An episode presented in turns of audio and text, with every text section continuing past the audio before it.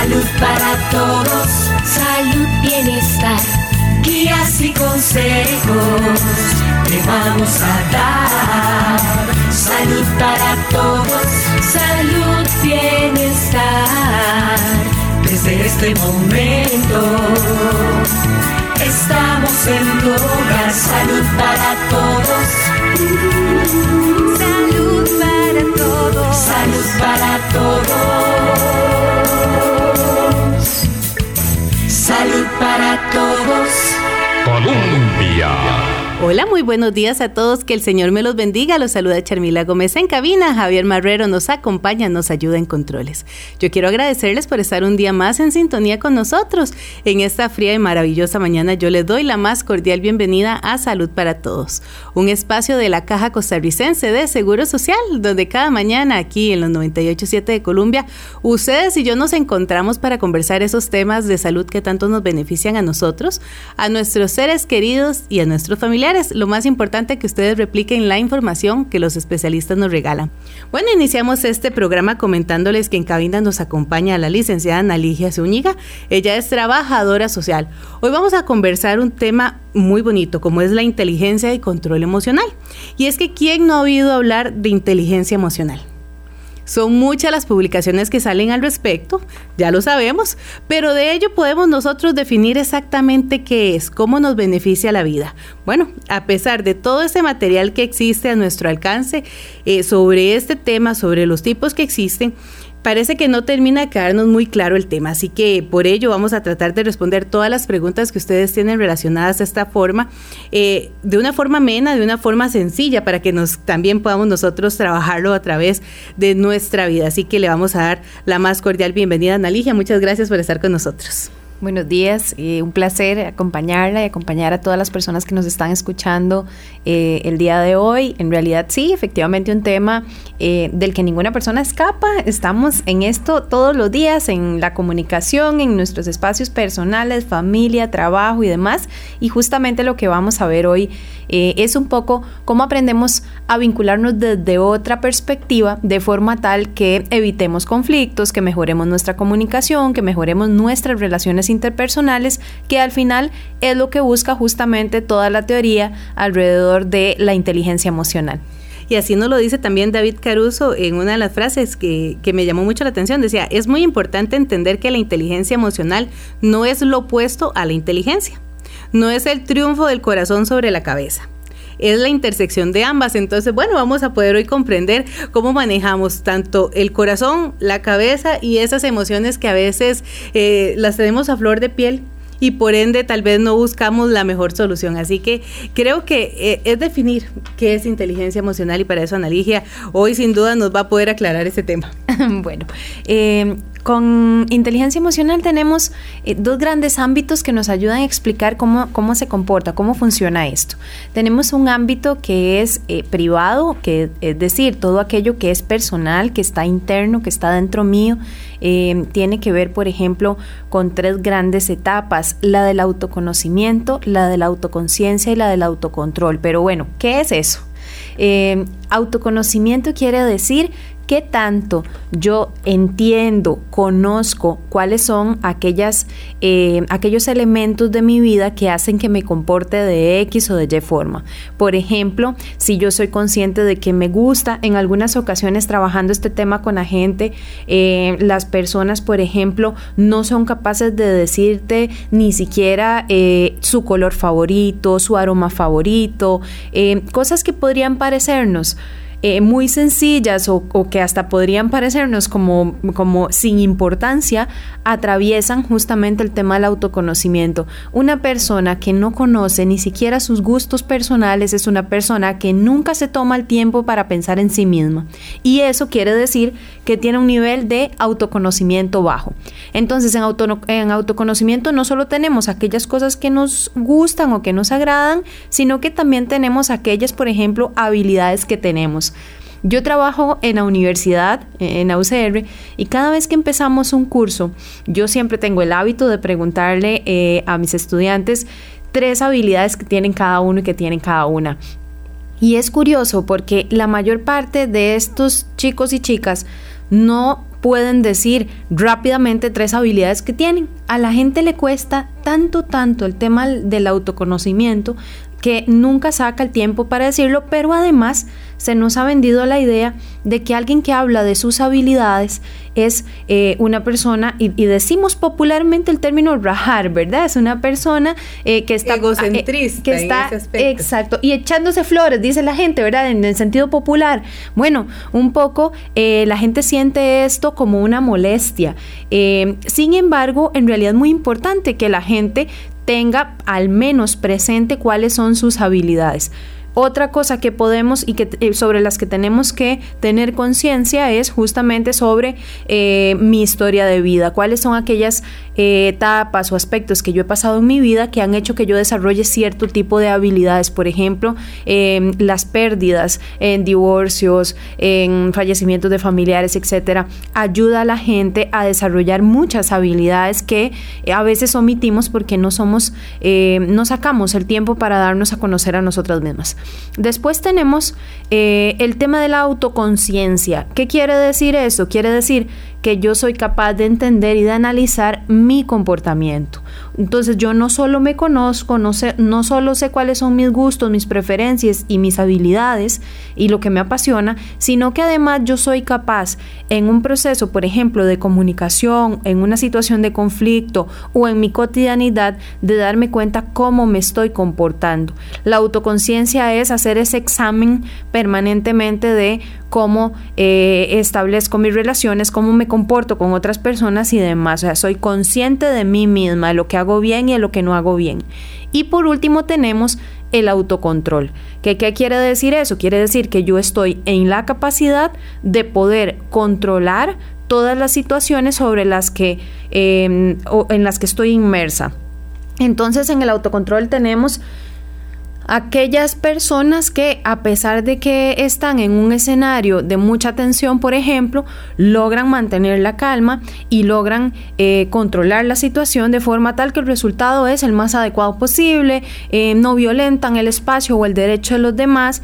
Pasa mucho, por ejemplo, en los espacios de trabajo cuando la gente no controla mucho eh, el estrés y sus conductas y al final en una situación tensa termina gritándole a otra. ¿Verdad? O cuando la persona em, está en un tope eh, de entregas, por ejemplo, y entonces todo su comportamiento se torna agresivo eh, justamente en función de la situación que se encuentra atravesando. Esto nos dice que es una persona con un nivel de autocontrol bajo.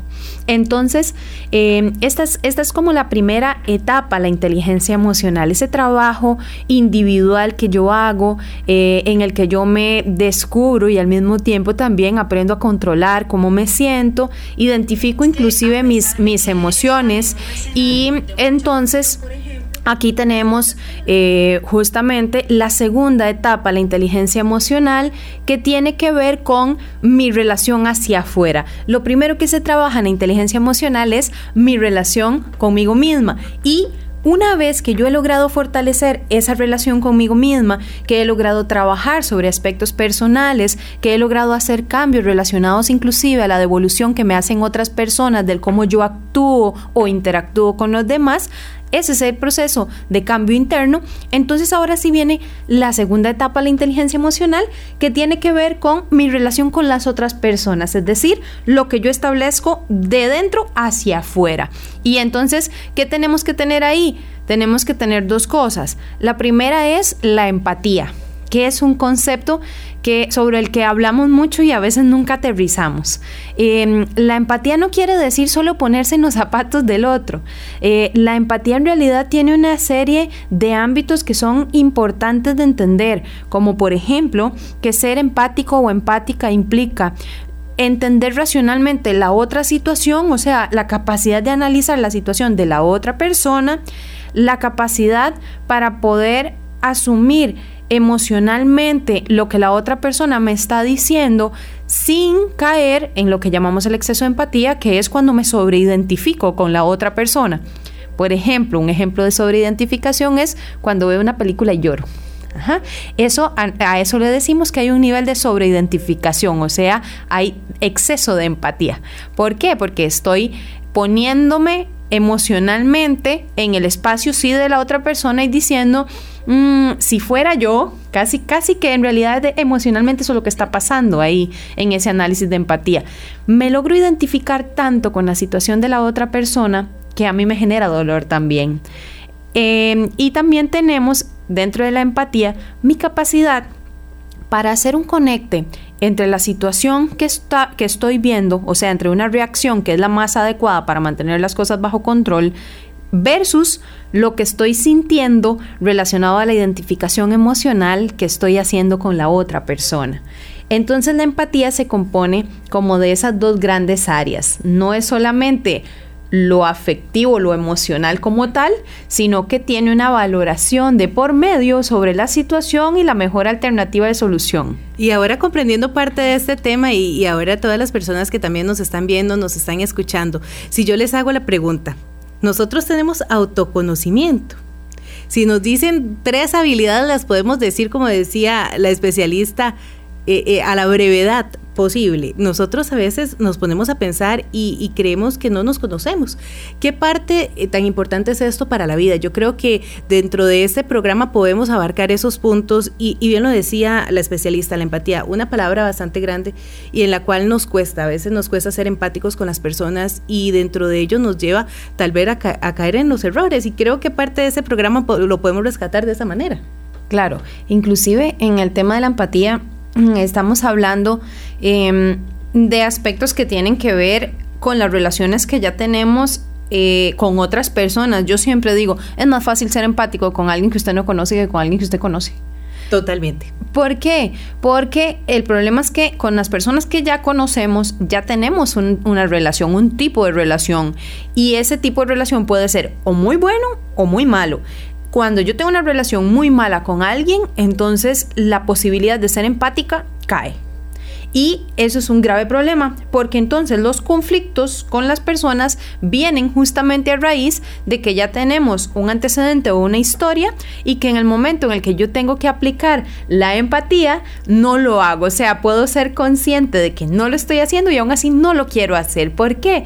Porque tengo ideas preconcebidas de la gente. Y eso, y marcamos mucho nuestro juicio, ¿verdad? Dentro de ello cuesta más poder ponernos en los zapatos sin tener que decirle, yo te dije que hicieras tal cosa.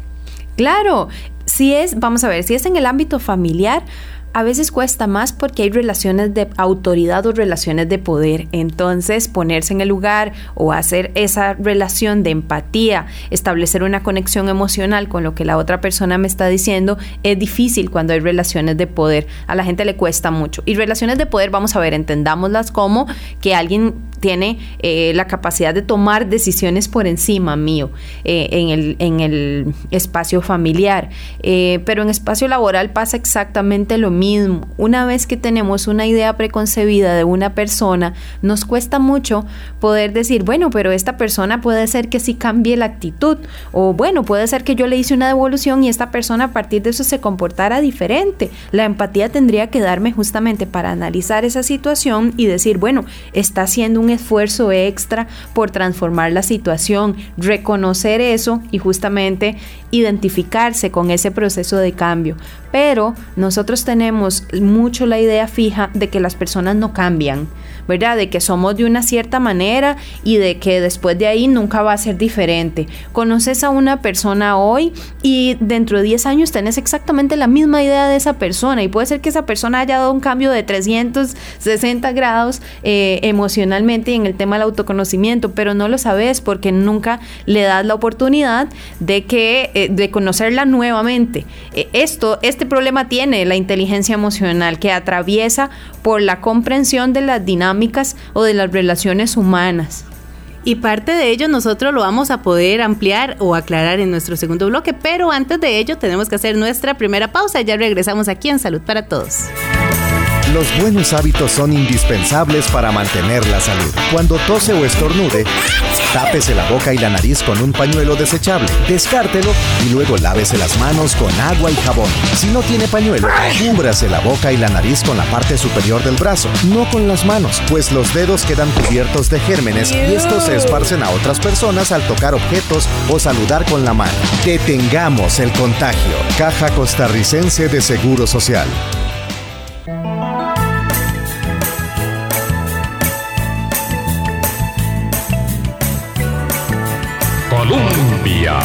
Estamos de regreso en Salud para Todos, un programa de la Caja Costarricense de Seguro Social aquí en Colombia, la emisora que está en el corazón del pueblo. Yo le quiero recordar a todas las personas que en este momento están sintonizando que nos pueden ver también a través de Columbia Digital y dentro de ello pueden hacernos sus consultas. Recordarle la línea telefónica el 905-224-4933 y a través de nuestro WhatsApp el 70030303. Vamos a estar leyendo todas las dudas eh, que tienen ustedes con relación al tema de hoy. Estamos conversando de inteligencia y control emocional. Como bien lo decía el especialista, ¿cuántos nos conocemos? ¿Cómo es nuestro autocontrol? Y ese comportamiento que tenemos con las otras personas. Eh, la licenciada Analigia nos está ampliando este tema, así que parte de ello y de lo que veníamos nosotros exponiendo después de esa empatía, después de ponernos en los zapatos de las personas, es poder comprender cómo este tema nos beneficia, qué beneficios tiene eh, la inteligencia emocional. Bueno, eh, lo primero es que definitivamente el desarrollo de la inteligencia emocional nos va a hacer personas más felices. Eh, nos va a hacer sentirnos mejor. ¿Por qué? Porque la persona emocionalmente inteligente eh, tiene la posibilidad de establecer relaciones de mayor calidad con las personas que le rodean. Y no solo eso, tiene la posibilidad de asumir los conflictos en las relaciones interpersonales como posibilidad de mejora. O sea, una persona con mucha inteligencia emocional difícilmente se quede en un episodio de enojo ante un conflicto toda la vida es una persona que va a ir transitando por etapas de duelo, por ejemplo, ante la pérdida de relaciones interpersonales, que va a ir haciendo revisión de los momentos en los que no actúa bien y aprender a hacer procesos de transformación interna para mejorar sus relaciones. O sea, una persona emocionalmente inteligente siempre va a pensar de qué manera los actos que comete hoy, que pueden estar errados o no, pueden ayudarle al crecimiento de las otras relaciones que tiene y de las futuras relaciones también. Con relaciones me refiero justamente al contacto con cualquier persona, relaciones de amistad, relaciones de pareja, relaciones eh, con los hijos e hijas, relaciones dentro del espacio de trabajo. Em, entonces, por ejemplo, yo siempre digo, bueno, aquella gente, y, y siempre le digo a la gente, evalúese en esto. Si usted se enoja con una persona, si tiene un conflicto con alguien, y ese conflicto a usted le dura toda la vida, entonces revise sus emociones ¿Por qué no he podido transitar de ahí hacia el perdón o hacia el dejar ir y ya no sentir más este rencor o este enojo?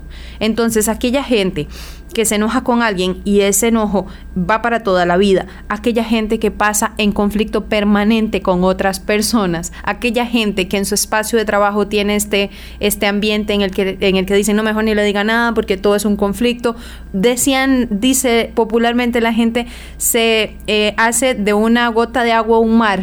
Es una frase que tiene la gente. Bueno, esta gente tiene poca capacidad para controlar sus emociones. Y entonces, ¿cuál es el beneficio que podría traer a personas como estas el desarrollo de la inteligencia emocional?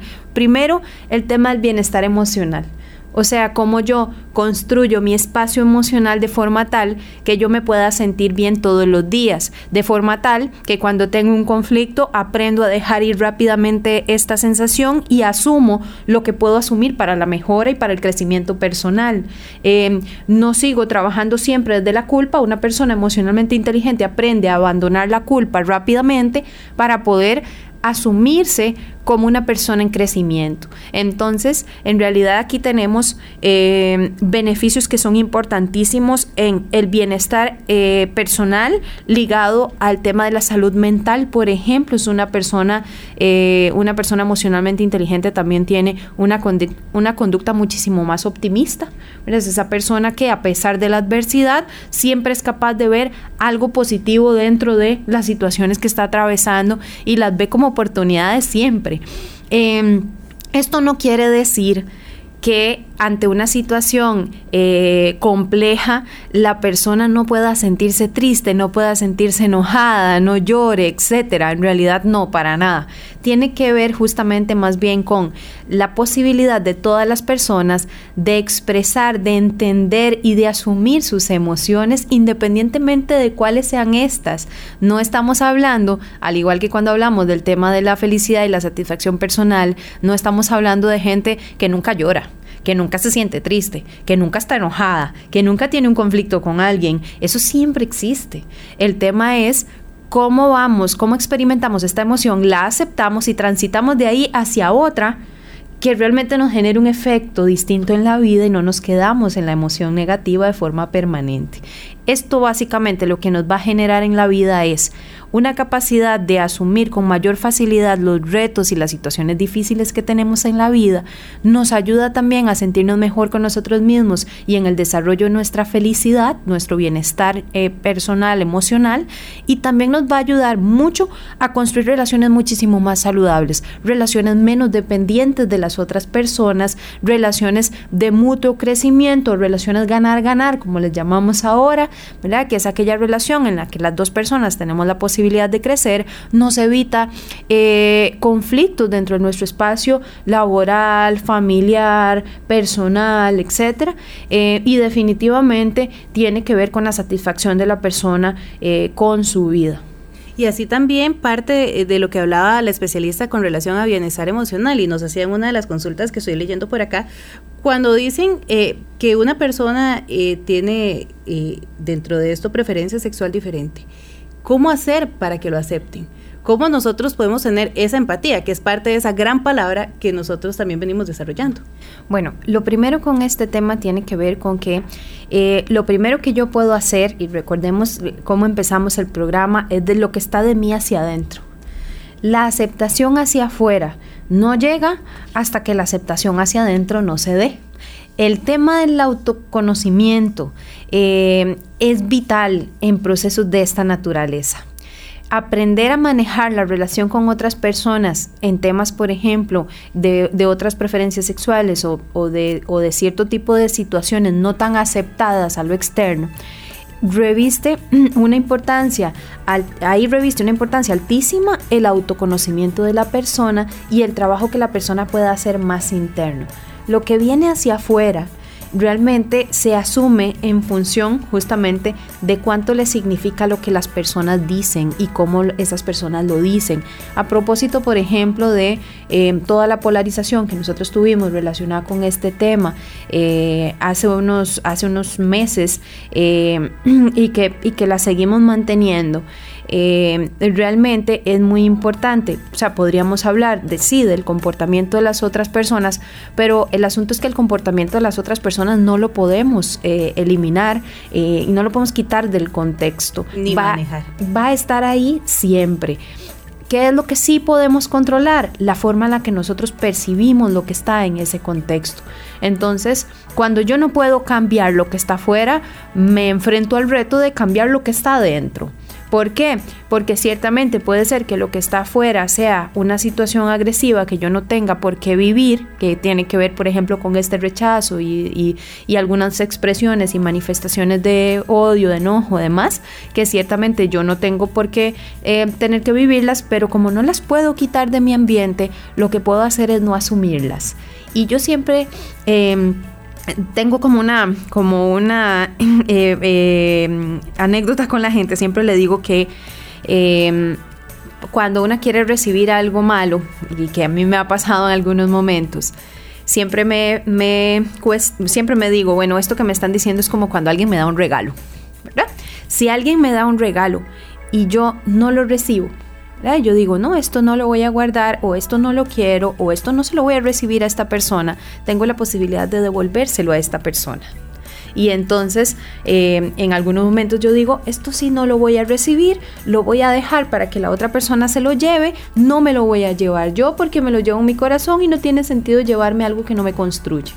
Entonces es una buena forma a veces de que la gente haga eh, una asociación entre lo que está viviendo y algo material o físico. Por ejemplo, eso, por ejemplo, un regalo, me están diciendo o me rechazan por mi preferencia o porque pienso de esta forma o porque practico esta religión o porque hago, bueno, no, no asumir lo que las otras personas nos quieren dar, que tiene que ver con cuestiones negativas, también es parte de la inteligencia emocional. Y parte de ello es lo que hoy estamos comprendiendo en este programa, cómo poner nosotros eh, en esta vida, en esta cotidianidad, la parte de esa inteligencia emocional, que la palabra está muy amplia, que la hemos escuchado en muchas ocasiones, pero que nos cuesta dar con ese significado y ponerlo en práctica muchísimo más. Vamos a hacer nuestra segunda pausa, ya regresamos aquí en Salud para Todos. Los buenos hábitos son indispensables para mantener la salud. Cuando tose o estornude, tápese la boca y la nariz con un pañuelo desechable, descártelo y luego lávese las manos con agua y jabón. Si no tiene pañuelo, cúbrase la boca y la nariz con la parte superior del brazo, no con las manos, pues los dedos quedan cubiertos de gérmenes y estos se esparcen a otras personas al tocar objetos o saludar con la mano. Detengamos el contagio. Caja Costarricense de Seguro Social.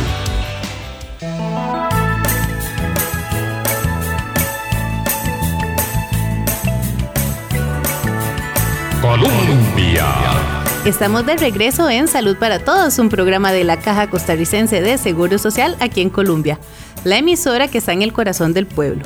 Si usted en este momento nos está sintonizando eh, igual o nos está viendo a través de Columbia Digital, yo lo invito para que participe con nosotros a través de nuestro WhatsApp el 70030303 o nuestra línea telefónica el 905 224-4933. Háganos sus dudas, sus consultas relacionadas con el tema.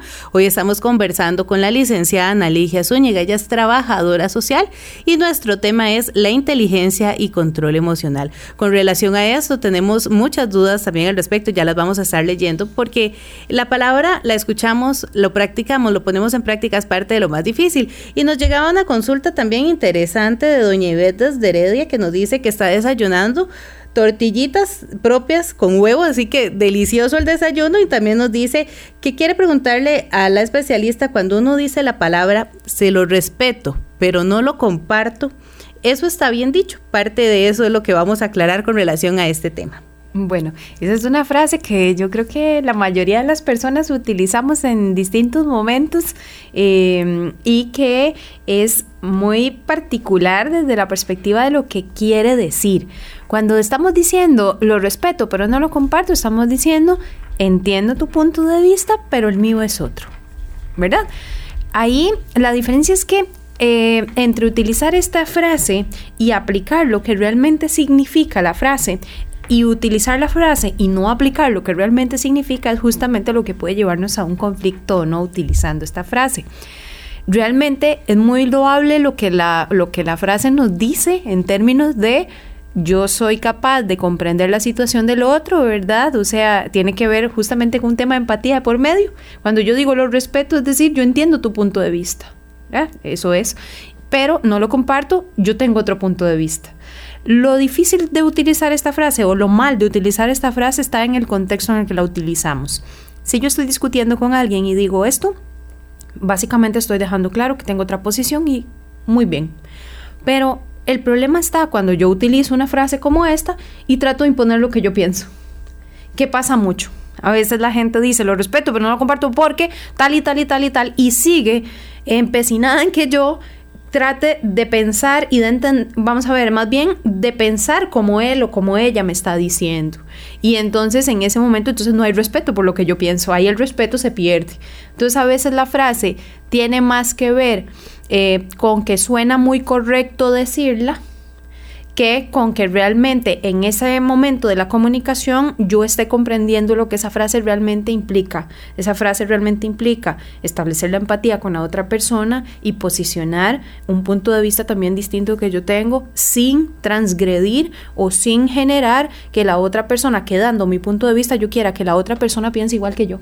O sea, entonces el tema de imponer lo que yo pienso de repente hace que la frase eh, pierda el sentido por completo y la utilizamos a veces casi como muletilla, porque no lo practicamos. Y en este caso también doña María, eh, doña Eugenia de Montes de Oca nos está diciendo que el tema es muy importante, pero que no comprende bien, al menos para ella.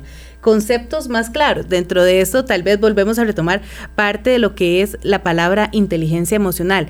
Eh, con ejemplos claros, los que vemos cotidianamente. Em, un poco cuando hablamos de conceptos claros vamos a hablar de esto. Decimos que una persona es emocionalmente inteligente cuando tiene la capacidad de responder o de estar en un escenario em, complicado o en una situación cotidiana, familiar, sin hacer un conflicto entonces, por ejemplo, una persona es emocionalmente inteligente cuando estamos en una situación familiar en la que hay que tomar una decisión, es capaz de exponer un punto de vista, es capaz de escuchar a las otras personas y es capaz de llegar a una solución o exponer eh, o tener una respuesta adecuada a esto sin generar conflicto. Las personas emocionalmente inteligentes difícilmente eh, van a gritarle a otras personas, siempre van a considerar cómo se sienten los otros y las otras cuando se va a comunicar. Entonces puede, tiene la posibilidad de decidir qué palabras, en qué tono las usa, em, cómo va a interpretar esa situación de forma tal que sienta que tiene más posibilidades de solucionarse, y centrarse menos en lo negativo de la situación y en el conflicto como tal. Es aquella gente que no le da rienda suelta a su sentimiento o a su emoción de enojo para confrontar, para pelear, para discutir eh, o para llegar a una situación de conflicto mayor cuando las cosas se pueden solucionar de una forma más pacífica, más adecuada, llegar a acuerdos. Em, y entonces ahí lo que la inteligencia emocional nos va a permitir siempre es establecer relaciones con otras personas evitando conflictos que se pueden evitar. Esto no quiere decir que no tengamos situaciones de conflicto en algunos momentos. Claro que los podemos tener. El tema es que la inteligencia emocional nos va a ayudar a relacionarnos mejor con las otras personas. Nos va a ayudar a asumir menos cosas desde lo emocional que no nos toca asumir. Por ejemplo, aquellas situaciones familiares, para hablar de cosas muy cotidianas, en las que le pasó algo a alguien y todo el mundo asume como que le pasó a, esa persona. Entonces, por ejemplo, terminó la muchacha con el, con el novio, por ejemplo. Y mm, tuvieron una situación particular y toda la familia siente que es como si el novio hubiera terminado con todo el mundo. ¿Verdad? O sea, los grupos familiares tienden mucho a asumir la situación de alguien más como si les pasara a ellos, la situación de conflicto como si les pasara a ellos. Esa dificultad para establecer límites claros dentro de las relaciones familiares tiene mucho que ver con el tema de la inteligencia emocional.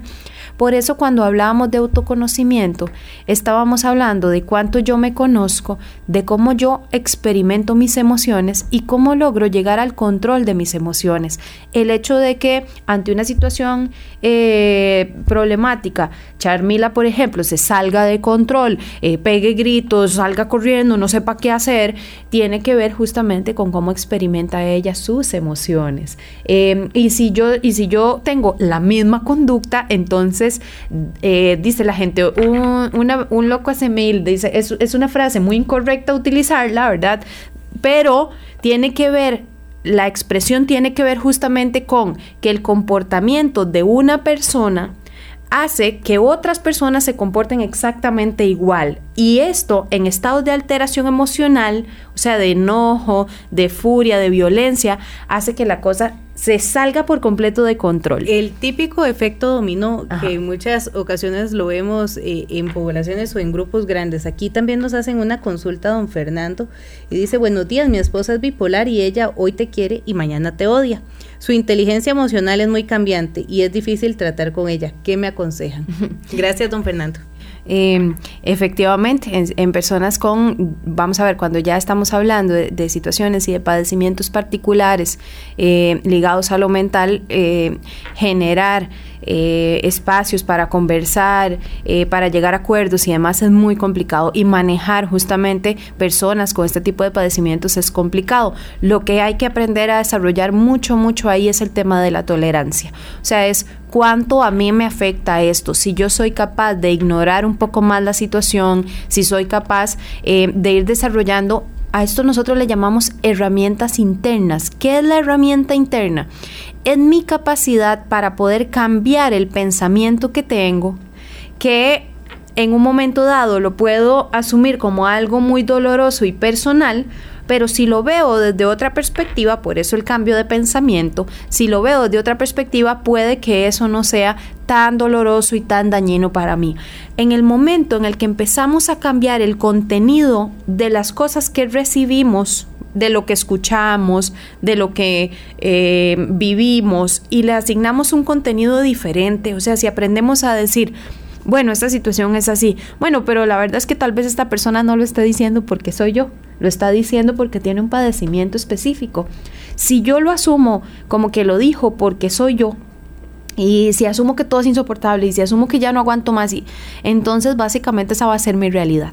Pero si aprendo a decirme a mí, bueno, la verdad es que esta persona tiene un padecimiento y su padecimiento hace que se comporte de esta manera, pero no es porque sea yo, es porque en realidad esta persona es así. Y ante situaciones de conflicto yo siempre digo, cambiar el pensamiento de forma tal que logremos pensar que las otras personas hacen las cosas porque tienen deficiencias, porque tienen problemas, porque no se han revisado en ciertos ámbitos, porque no han aprendido a mejorarse emocionalmente, evitaría que yo asuma, me asuma como responsable de la conducta de las personas cuando son negativas hacia mí. Entonces aprendería a decir, ok, si actué mal, cambio mi conducta, ¿verdad? Ese es el tema de la autoconciencia. Si actué mal, cambio mi conducta. Pero si yo no actué mal y es algo que la otra persona está queriendo hacer, tengo que aprender a decirme a mí, el comportamiento de la otra persona yo no lo puedo transformar, lo que sí puedo transformar es lo que yo pienso y transformar lo que yo pienso me va a transformar lo que yo siento. Y esa parte es autocontrol dentro de ello. y lo podemos ver. En cuántas ocasiones no tenemos que tener autocontrol. Un ejemplo muy cotidiano en un trabajo.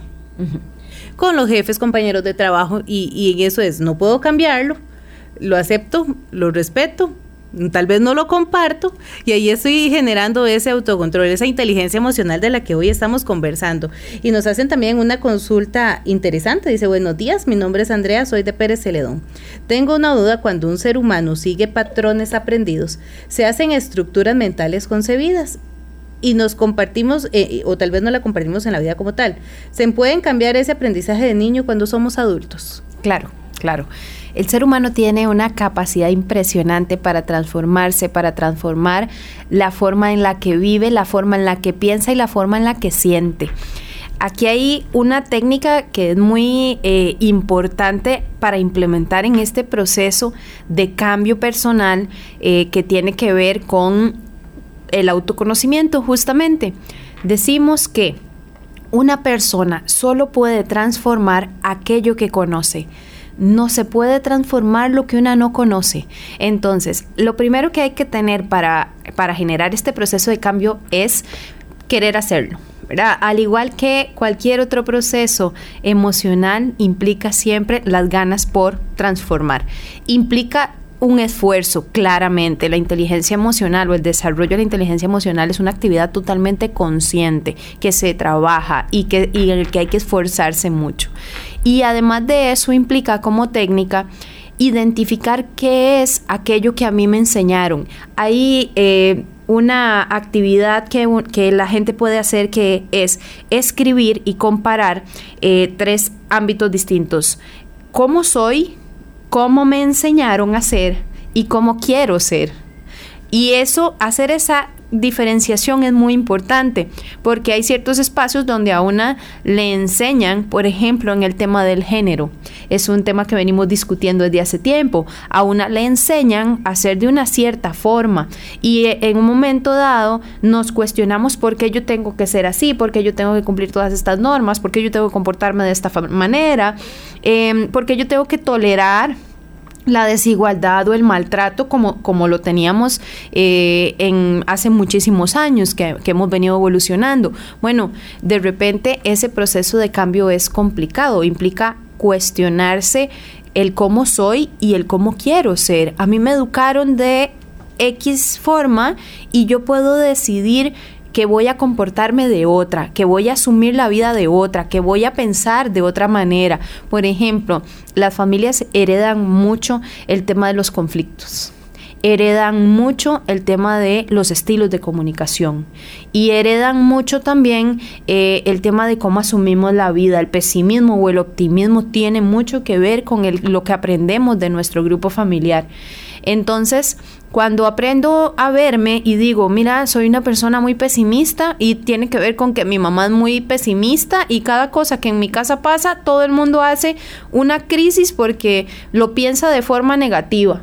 Eh, por ejemplo, alguien se accidentó y lo primero que piensan, no, le dicen está bien y lo primero que piensan no es, eh, ay, qué dicha que está bien, me alegro mucho que no pasó nada, no dicen, ah, se pudo haber matado ¿verdad? Ese es, es una, una, un típico pensamiento negativo de la gente que ahí identificamos que nos hereda nuestra familia. Entonces, ¿qué aprendemos a hacer? Aprendemos a decir, me heredaron esto, yo lo quiero tener en mi vida. Ok, si yo no lo quiero tener, eso implica un sobreesfuerzo. No es nada más decir, mira, es esto, no lo quiero tener y ya no.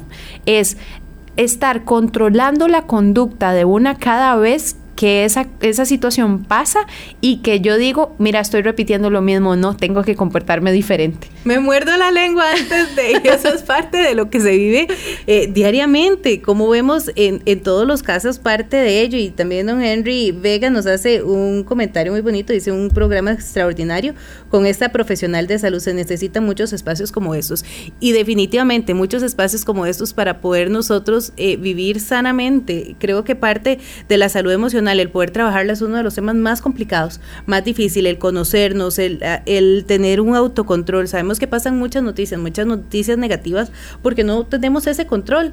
Eh, no nos conocemos, no sabemos en qué momento tenemos que explotar o cómo vamos a explotar. Y parte de este tema también eh, del cual queremos enfocar y tal vez eh, aclarar en ese punto. Muchas, en muchas ocasiones nos dicen, no, no piense con el corazón, piense con la mente. ¿Qué, qué, tan ¿Qué tan diferente puede ser eso? ¿O qué tan malo puede ser ello? bueno, em, lo primero que implica esta, esta frase es que pensar con el corazón, lo que la gente llama pensar con el corazón, es darle rienda suelta a las emociones, básicamente. Y es decir, siento esta emoción, y la externo y listo porque la estoy sintiendo. El control de las emociones, que es justamente esto que dice, no piense con el corazón, sería eh, control emocional básicamente. El control de las emociones lo logramos establecer en el momento en el que somos conscientes de las emociones que tenemos y logramos transformar nuestros pensamientos de forma tal que lleguemos a experimentar otra emoción. Por ejemplo, si yo estoy pensando que mm, vamos a ver que salgo a la calle y algo malo va a pasar. Eso en automático me va a disparar una emoción como la angustia. Eh, y me voy a sentir eh, nerviosa, asustada em, y, hasta el desagrado por ciertas cosas. Eh, eso no va a ser, obviamente, el contrario a eso es sentirme tranquila, sentirme relajada, sentirme feliz, ¿verdad? Pero, o sentir alegría. Pero como yo desde que salí de mi casa estoy pensando que algo malo va a pasar, o desde que salí de mi casa estuve pensando que hoy va a ser un mal día, que no quiero llegar al trabajo, que no quiero ir a ver a mi jefe, que no quiero eh, hacer, encontrarme con estas personas.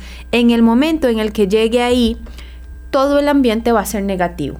Entonces, la forma en la que yo controlo mis emociones es aprendiendo a descubrir qué pensamientos me están generando esas emociones. Si yo digo, mira, no quiero ir al trabajo, pero después digo, bueno, pero igual tengo que ir, y si trato de pensar que de repente puede ser que si hago X cosa me sienta un poco mejor, y si, ¿verdad? Si utilizo el optimismo como herramienta ante el pensamiento que es muy negativo en algunos momentos, entonces eso me va a ayudar a transformar la emoción que estoy experimentando y eso me ayudaría, lo que dice la gente, pensar con la cabeza y no con el corazón. ¿Qué quiere decir eso? Es controlar las emociones para que éstas no me lleven a tomar decisiones que realmente no sean las más adecuadas para mi vida o que me vayan a generar un resultado negativo.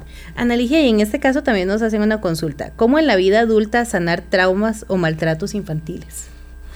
Bueno, ahí ya no estamos hablando exclusivamente de la inteligencia emocional, estamos hablando de procesos que ya son muchísimo más complejos, ¿verdad? O sea, algunas cosas de la inteligencia emocional tienen que ver con cuestiones pues muy propias de mis comportamientos de hoy, pero hay traumas, por ejemplo, que realmente solo se sanan eh, haciendo procesos de trabajo muchísimo más extensos, recurriendo con especialistas, hablando sobre el tema, aprendiendo.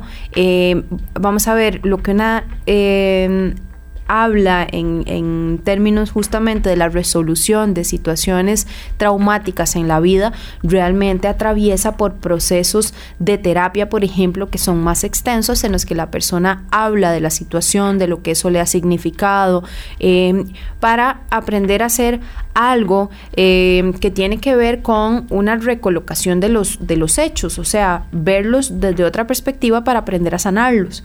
Pero ese proceso es un poco distinto de el desarrollo de la inteligencia emocional que podría verse casi como un tipo de entrenamiento. Es un poco más sencillo desarrollar eh, algunos elementos de la inteligencia emocional que superar situaciones traumáticas de la vida y esto es parte eh, de, un aprendizaje. Creo que estos temas eh, nos calan, nos calan bastante y dentro de ellos nosotros tenemos que ver cómo sacar parte buena de ese partido para poder superarlo. Yo creo que eh, es lo más difícil con relación a un tema así. Y ahora nosotros veníamos conversando. Creo que el tema de inteligencia emocional, la Organización Mundial de la Salud también lo ve como un punto importante, un punto clave en el cual nosotros debemos trabajarlo. Sabemos que son muchas las personas que a raíz de esto empiezan a tener, si no lo sabemos controlar, empiezan a tener ansiedades, depresiones, llegamos a los servicios de salud. Ese es un tema en el cual nosotros tenemos que ser conscientes, pero tiene que iniciar en nosotros. Sí, sí, sí. Esto es como, como un proceso de rehabilitación. es exactamente lo mismo. Eh, una no está dispuesta a cambiar eh, algo que no siente como una necesidad. ¿Verdad? Cuando las personas se ocupan de ciertas cosas es porque sienten que eso es necesario. Pero puede ser que a mí todo el mundo me diga, mira, Ana, sos una persona que violenta el espacio de los demás, que se comunica mal, que em, hace este tipo de conflictos, que tal. Si yo no hago, si yo no hago eh, eh, la, la, si yo no tengo la capacidad de introspección, no hago el análisis de esa situación y no digo, mira, tienen razón, yo esto lo tengo que cambiar si yo no soy capaz de hacer eso, que eso es justamente lo que hablamos cuando hablamos de autoconciencia, ¿verdad? O sea, decir, mira, sí, tienen toda la razón cuando me dicen que yo soy una persona negativa, que hace conflicto, que, ¿verdad? Em, y si eso yo no lo asumo para mi vida como aprendizaje y decido trabajarlo, entonces de no importa cuánta gente lo reconozca, ¿verdad? No importa cuántas personas a mí me lo digan, yo solo lo voy a cambiar en el momento en el que sienta que es una necesidad para mí cambiarlo.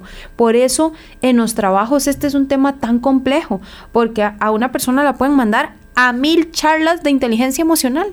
La pueden mandar a todas las capacitaciones que hayan. Si la persona no siente que esto es una necesidad para su vida, no lo va a cambiar. No importa cuánto sepa del tema, cuánto haya leído, cuánto vaya a capacitación, no importa. La gente no cambia algo que no cree que es necesario cambiar. Y así nos lo hace saber también un amigo. Dice, saludos, un aporte. Si no aceptamos cómo reacciono ante los eventos y no me resuelvo a cambiar lo que hago, seguiré siendo tal como. Y es parte de eso que nos está diciendo el especialista. Viene dentro de nosotros. Sí, es parte de, una revisión personal, definitivamente. Por eso hablamos del tema del autoconocimiento. Por eso decimos que esa es la clave. Porque una no cambia lo que no conoce. No cambia lo que no sabe que es necesario cambiar.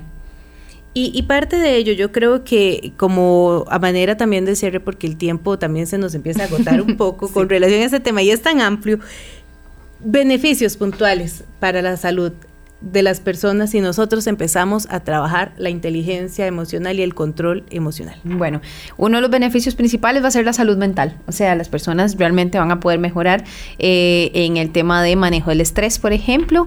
Em, van a poder eh, sentirse muchísimo más felices. Em, va a mejorar su calidad de vida, claramente. Inclusive también tiene repercusiones sobre lo físico. Recordemos que lo mental tiene repercusiones también sobre lo físico. En muchas ocasiones eh, las contracturas, eh, en muchas ocasiones los cierto tipo de, dolores eh, que son más somáticos, o sea, que experimentamos más como desde la perspectiva de las situaciones emocionales que estamos atravesando, se evitarían con solo que las personas logremos tener niveles más adecuados en, en el estrés, ¿verdad? O más bien evitarlo, gestionando su energía de otra forma. Entonces creo que definitivamente nos ayudaría muchísimo en el tema de nuestra salud mental y en nuestra salud física y que por supuesto que el beneficio mayor que esto tiene es que las relaciones interpersonales mejoran significativamente. Y esto es parte de esos beneficios que queremos que empecemos a practicar todas las personas que hoy están en sintonía con nosotros, que compartamos el mensaje que nos trae la especialista.